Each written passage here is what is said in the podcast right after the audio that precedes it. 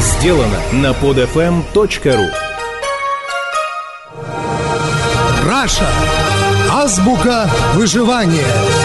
Свод неписанных законов России. Итак, это программа «Раша. Азбука выживания». Я Хрусталев. Здрасте. Последнее время я очень плохо стал относиться к радикальным сценариям изменения политической ситуации в России и к тем благородным, но темпераментным людям, кто желает перемен по старому доброму образцу. До основания, а затем. Ну, мол, давайте сметем страшного Путина и заживем навеки счастливо. Смести-то мы его, наверное, сметем, тем более, что Путин – это уже только удачная вывеска, идеологическое оправдание для тех, кто хочет продолжить безнаказанно воровать и увозить наворованное за кордон. Но вот представим, случилось чудо. Ну, в нашем случае это чудо совсем не чудесное. Ухудшение нефтяной конъюнктуры, которое выведет на улицу не только бузящих за демократию кучку сытых горожан, но и чихавших на все демократии голодный многомиллионный народ. Пару дней такой пьянки в непосредственной близости от Кремля, и Путин вместе с ценами на нефть летит вниз в туманное безрадостное бытие. И вот мы убрали Путина и посадили в главное кресло Навального. Нефть опять пошла в гору, копеечка упала в кармашек. Народ, 95% населения, подуспокоился. Честного Навального потихонечку ассимилировала нечестная элита, заела злая воровская среда – Коррупция не исчезла, экономика не диверсифицировалась, жить лучше не стало. Активные 5% населения опять выходят на улицу, на сей раз за честные выборы и против Навального, а остальные 95%, проголосовав за действующую власть и стабильность, разведут руками и пробормочут. Ну, лучше уж пусть будет так, как есть. Как бы хуже не было. А если не Навальный, то кто?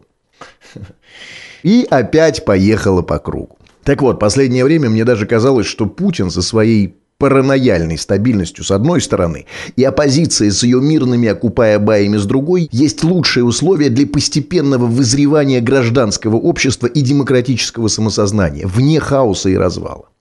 Шаг за шагом, потихоньку, пока не придет ясное понимание того, что не важно, кто наверху, важно, кто внизу, что не они нами, а мы их. Так вот так мне казалось до вчерашнего дня. Также до вчерашнего дня мое отношение к Ксении Собчак в ее новой оппозиционной инкарнации, ну, было, мягко говоря, неоднозначно. С одной стороны, она как бы встала со мной по одну сторону баррикад, а вот с другой, за этими пробитыми пулями, мешками и поленьями, она появилась ровно тогда, когда на них стали направлять свет рамп, а протестующих попросили улыбнуться в объектив и обнажить белозубую улыбку. Ну, в общем, появилась она в последний момент, когда протестное движение из жалкой покоцанной ОМОНом кучки на площади Маяковского превратилось в стотысячную болотную. И красиво сойдя с обложки глянцевого журнала, легко возглавила потрепанную дубинками оппозицию. А, кстати, красивая версия о том, что за Собчак на баррикады пошли ее малолетки-поклонники, увы, представляется малоубедительной. Также умиляет попытка Собчак справиться с нелегкой задачкой – обличить воровство, вранье, удушение демократии и не задеть того, кто все это олицетворяет. Ну, согласитесь, уравнение не из легких, но умная девушка Собчак нашла решение. Я выхожу на митинги, чтобы избежать еще худших последствий, чтобы Путину хуже не было, говорит она. Но после того, что произошло вчера, это все не имеет большого значения. Все это мелочи, частности и дрязги.